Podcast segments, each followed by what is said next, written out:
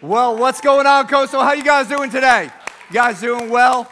Welcome, welcome, welcome. My name is TJ. I'm one of the pastors here. We're so glad you're joining with us today as we begin a brand new series called My Joy is My Job.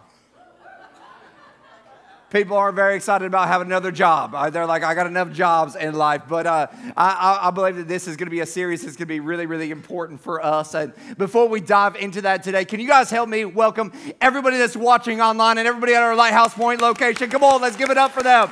Man, we love you guys. We're so glad you're joining with us today. And, and as we're diving into this, I, I really believe that we're in a, a really important time. I, I believe that God put this, this series on my heart for a specific reason. And I think it's something that we have got to get into our spirits that my joy, the joy that I have, the joy of the Lord that should be my strength, it is my job to keep that at a certain level in life. It's not anybody else's job, it's not culture's job, it's not your, your spouse's job, it's not your friend's job. It is actually your job. And, and here's what I know about life is, is, is there are a lot of there, there are a lot of difficult things happening in life. There, there's a lot of bad news out there. Can anybody agree? There's a lot of bad news. I mean, we, we, we, we have earthquakes in Turkey and Syria.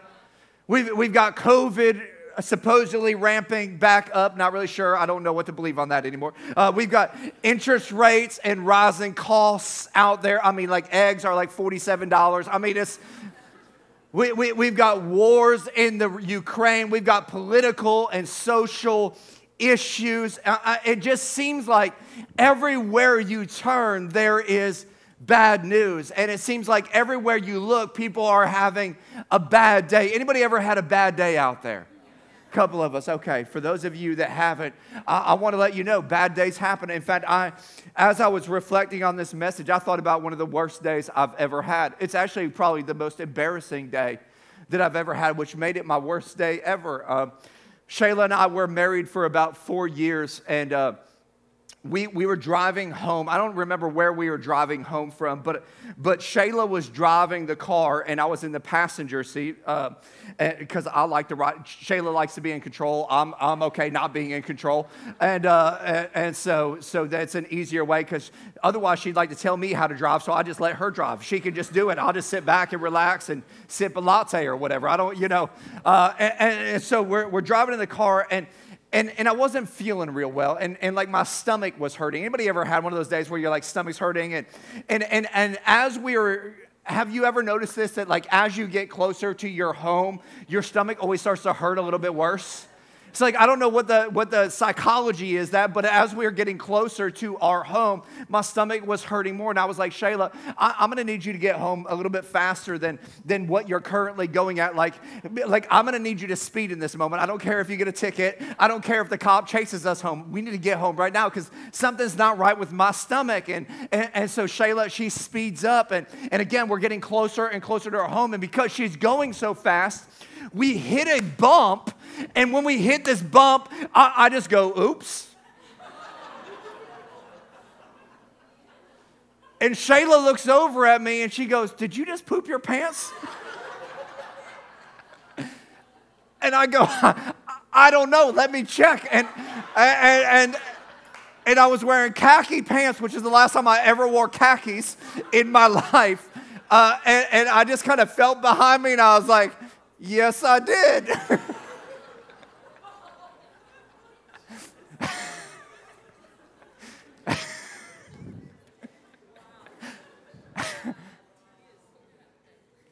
and, and, we start laughing like you're laughing right now. Like we just, I, I you know, like what do you do in that moment? Like I was, I was trying. I like I started wearing Depends after that, and it was no, I'm just And every time we would hit a bump from there forward, chair, they'd be like, Did you poop your pants? And like,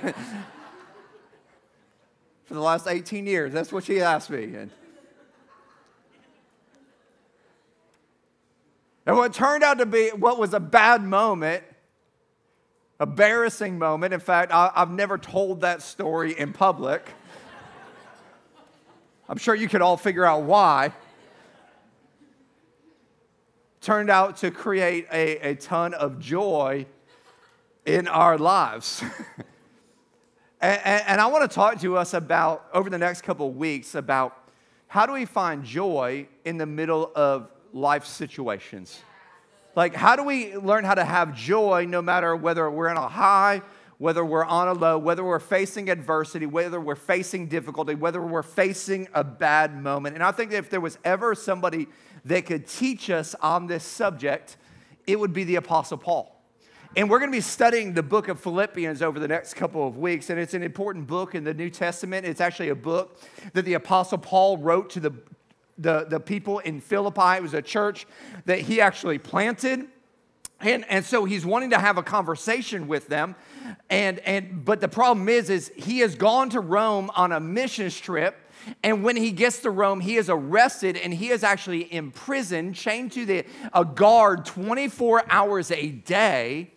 And he's writing this, this book to the people, the Philippian people, because he's awaiting his execution. He's like, I want to give you some things that I think are so important for you. And you think about that. He's in Rome, he's in prison, awaiting execution.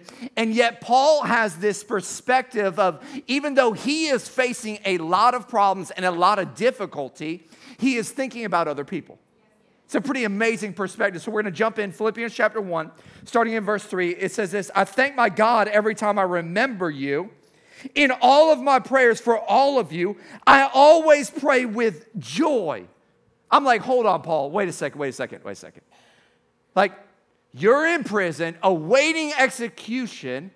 And when, I, when I, am thinking about life and I'm thinking about other people, you're, you're praying with joy. Like, how are you doing that? It's because he wasn't necessarily just looking at his life. He wasn't just looking at his perspective.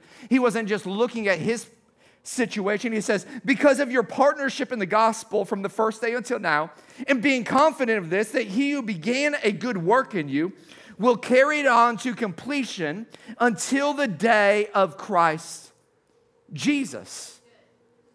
And you go, like, how in the world was Paul able to focus on others? And I think it's because Paul realized that his, his feelings and his circumstances were never going to, he was never going to allow them to rule his life. He had something more powerful in his life than the pursuit of happiness. It wasn't the thing that sustained him, it wasn't the thing that made him. He found something that was so much greater than happiness. He had an internal joy that sustained him through every aspect of his life. And here's what I know is because we, we live in a country where our Declaration of Independence says that, man, every American has an inalienable right to life, liberty, and the pursuit of happiness, that a lot of us, what we do is we pursue happiness. We pursue it from a young age. We're like, give me a happy meal. Then as we get older, we're like, take me to happy hour. How many of you know happy hour doesn't end very happy? And we think that happiness is going to sustain us in life. The problem is, is that happiness is fleeting.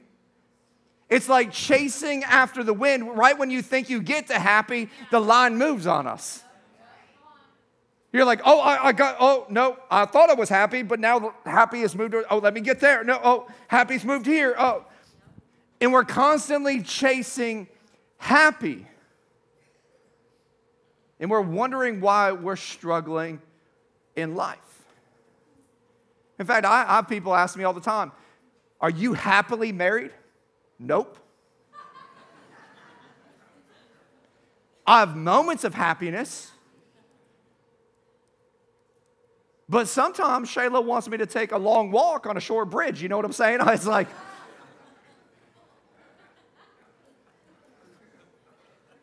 come on, you know your spouse wanted to do the same thing with you.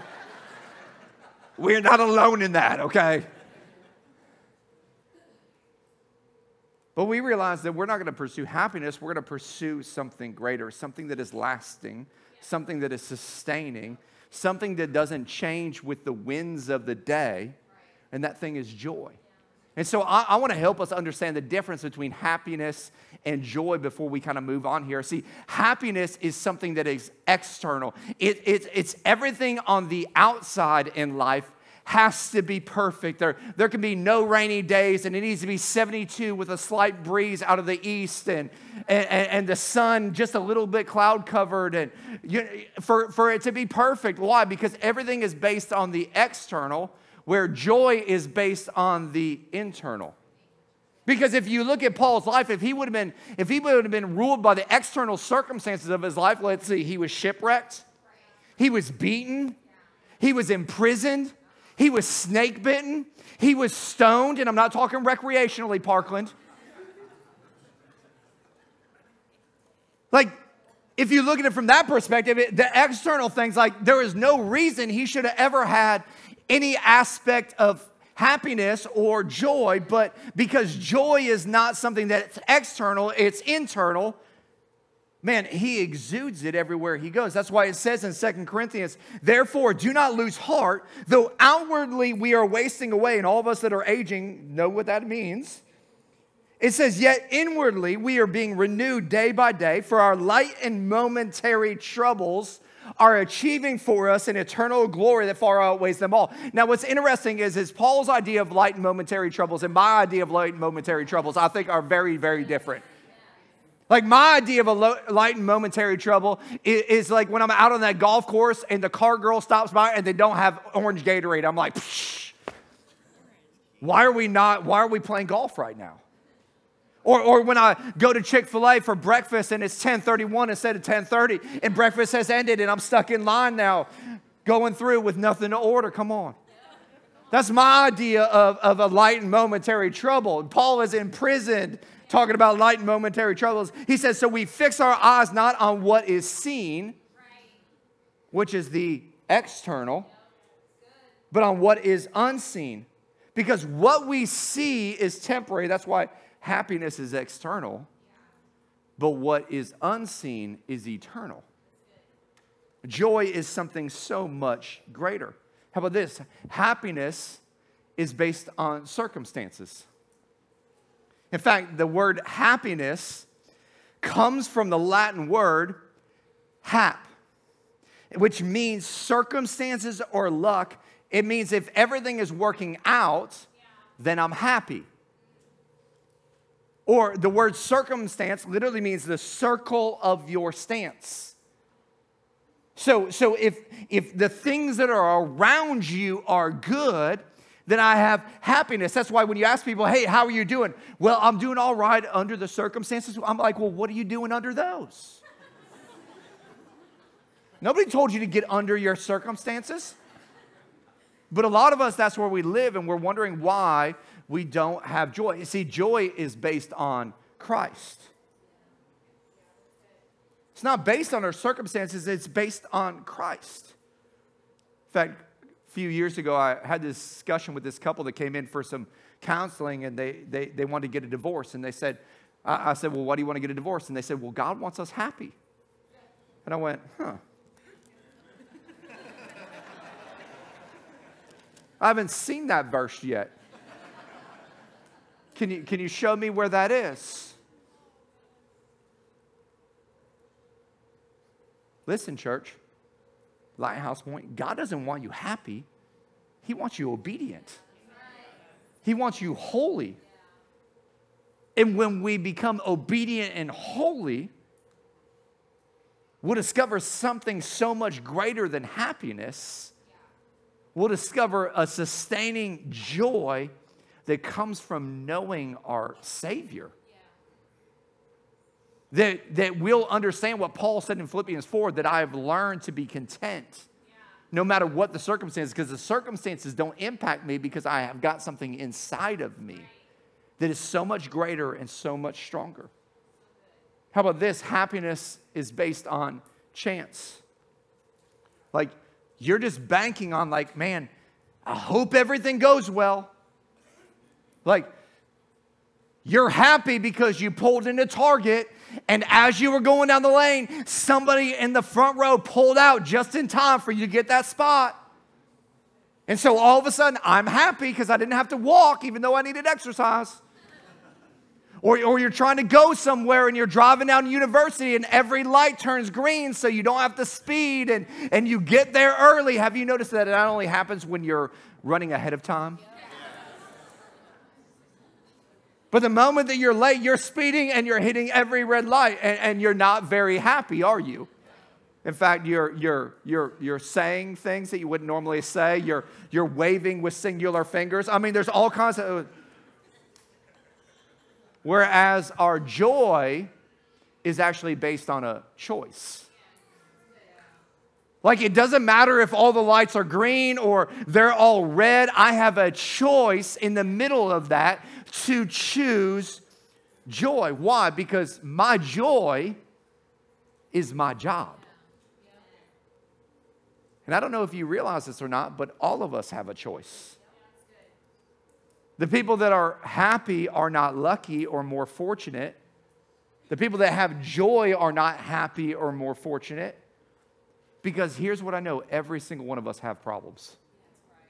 Whether you know God or you don't know God. I know there's, there's a lot of phenomena like, hey, come to Jesus and everything's gonna be rainbows and butterflies. That's a lie. It's not.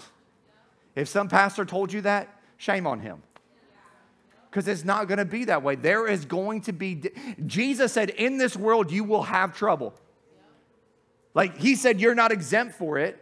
But here's the thing when trouble comes, you have a choice. That's why Deuteronomy chapter 30, verse 19, it says, This day I call heaven and earth as witnesses against you, that I've set before you life and death, blessings and curses. Now here's the deal. Now choose.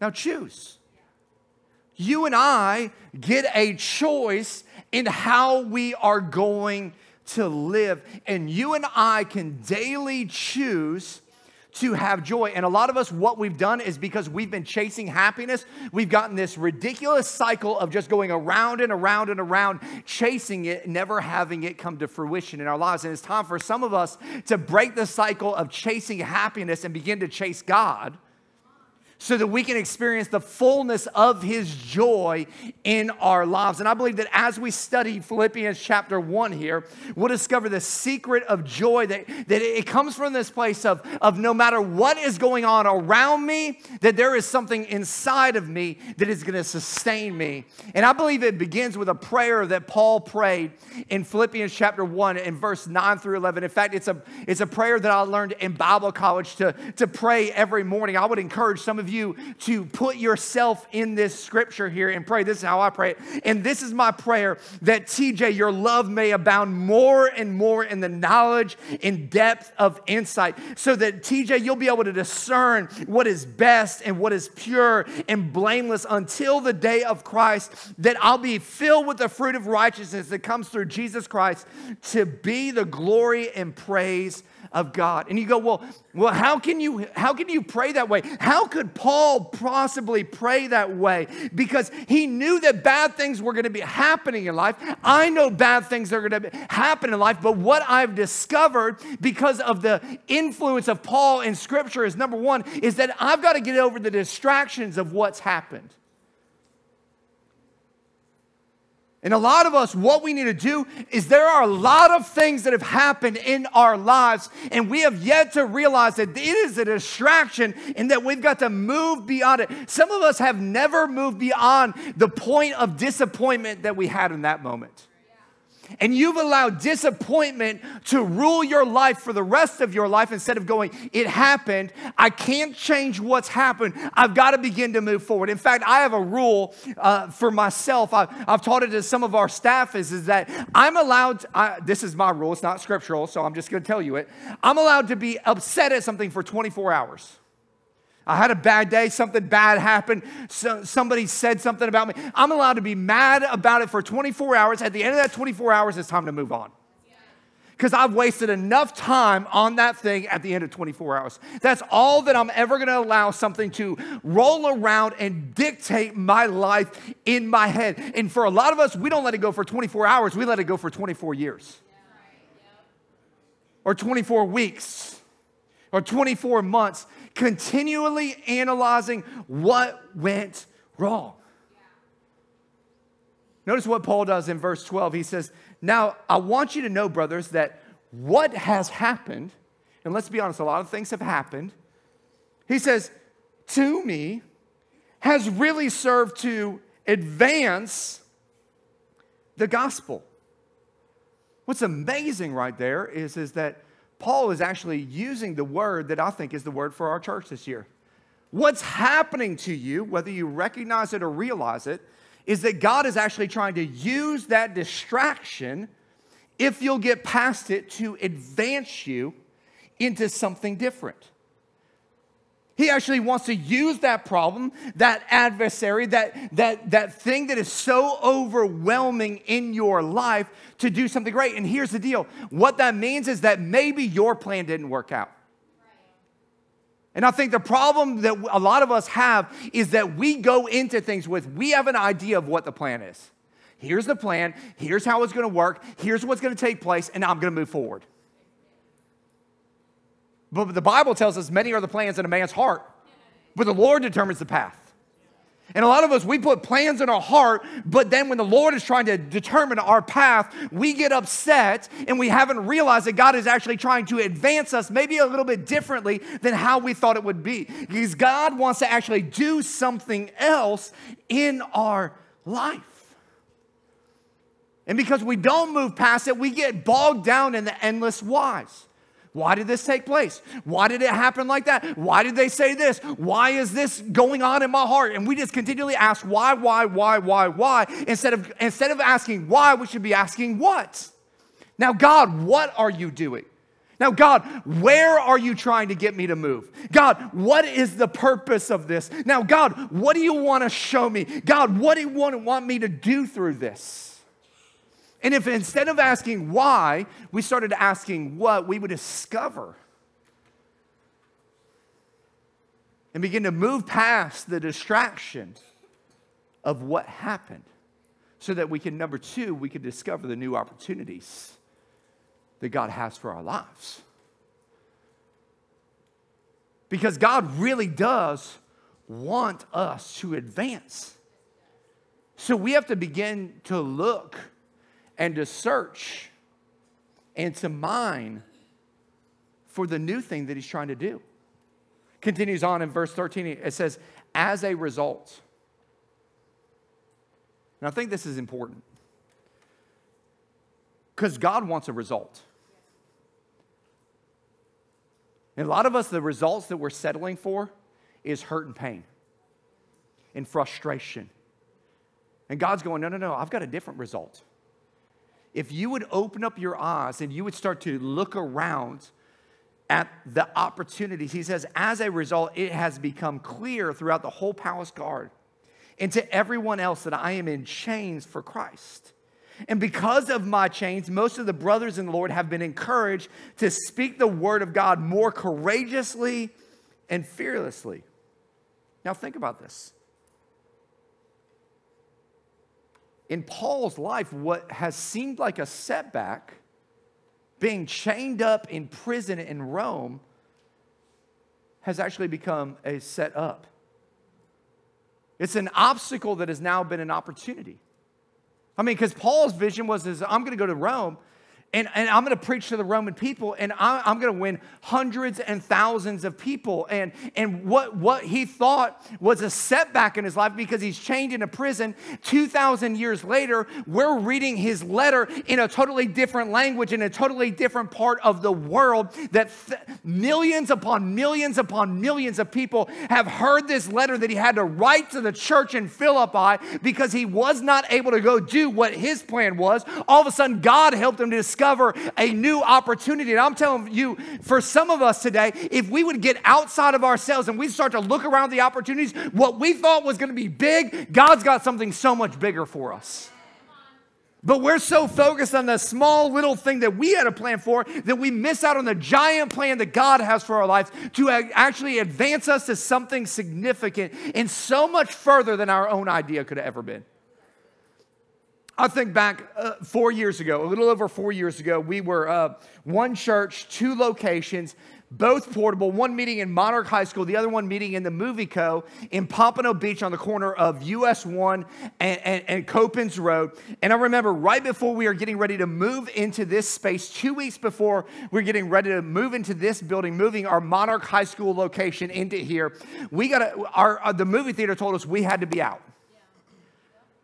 And we were like, oh my gosh, what are we gonna do? We started searching for places. We, we went to every high school, we went to every middle school, we went to elementary schools. None of them would let us meet there. I went to this church called Trinity United Methodist Church. They had an extra sanctuary. I asked them, hey, would you guys possibly lease us this space? Would that be possible? They thought about it for two weeks, and at the end of two weeks, they said, you know what? We just don't think it would be a good idea to lease this space to you. And, and I, was, I was heartbroken.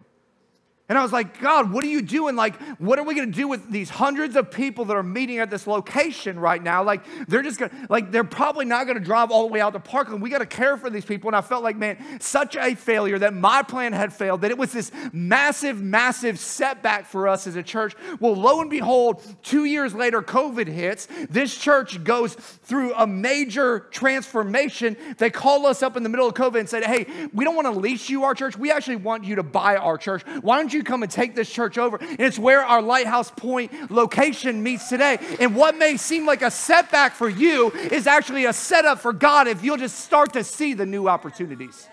And maybe it doesn't happen right away, but that doesn't mean that God isn't working together all things for good to those who love Him and called according to His purpose.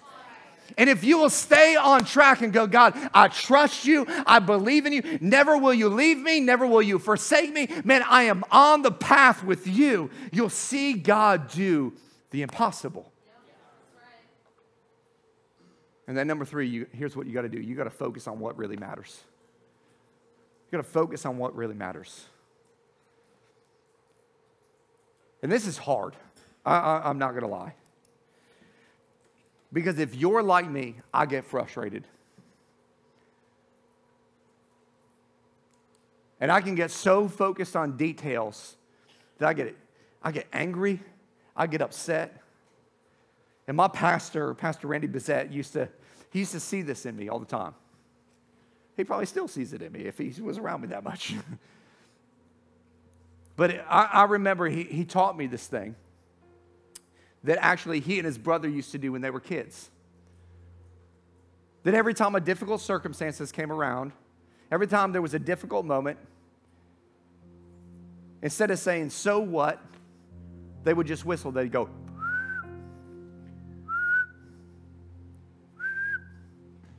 And so we'd be in meetings, I'd start to get upset, and I'd hear my pastor go, and I knew exactly what that meant. It meant, so what? So what?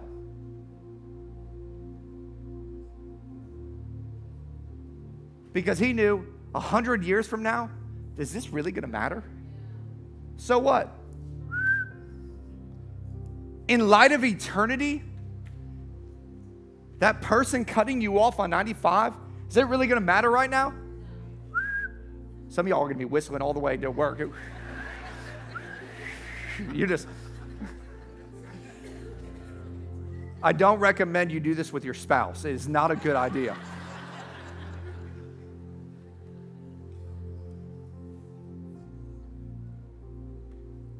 In fact, on the count of three, we just all need to practice this because I, I, think this is going to help some of you. One, two, three. There you go. Some of y'all need to work on your whistling game. Not, not during church, afterwards, afterwards. Okay, that's enough. Lighthouse Point, you can do that all you want, but here, this is not. We got to start looking at our situations and going, is this really important right now? Check out what Paul says in verse 15. Because he's going through it. He's, he's having some difficult moments. This is what he's going through. He, there's some people that are doing some stuff. He goes, Is it true that some preach Christ out of envy and rivalry and others out of goodwill? The latter do so in love, knowing that I'm put here for the defense of the gospel. The former preach Christ out of selfish ambition, not sincerely, supposing they can stir up trouble for me while I'm in chains. And then he says this famous line, but what does it matter? And some of us, we got to get that spirit of, but what does this matter? In the grand scheme of things, he says the important thing is that in every way, whether from false motives or true, that Christ is preached. And he said, check this out. And he says, because of this, I choose to rejoice. Whether it's the way I think it should happen or a totally different way, here's what I'm going to choose to do I'm going to choose to have joy. What the Apostle Paul realizes that in light of eternity, so much of the pettiness that we get stuck in and frustrated with, it doesn't really matter. And when you get that perspective, when that becomes how you see things, here's what happens. Few things in life ever, ever really bother you at the core of who you are. And then here's what Paul does Paul gives us the key to living with ultimate joy in verse 21. He says, For me to live is Christ, to die is gain. You're like, TJ, what does that mean? He's saying, basically, there's nothing out there that can steal my joy. Well, how can he say that? Because what Paul understood is that when you know Christ, you're in a win win situation. Like there is no losing in life. And here's what I know, church. Some of you guys, you're going through it right now. Like you're facing obstacle and adversity and family and coworkers and bosses and it feels like the enemy is attacking you on a, he's coming from the left he's coming from the right he's coming from the top he's coming from the bottom he's coming from the front he's coming from the back he's coming from every single angle and it just feels so overwhelming because you're like, well, but how do I win? How do I defeat this? How do I overcome this? Here's how you overcome Revelation chapter 12, verse 11. And they overcame him by the blood of the Lamb. That's talking about a relationship with Jesus Christ and the word of their testimony. So, what God has already done in your life, because he's, if He's been faithful in the past, He'll be faithful in the present and He'll be faithful in the future.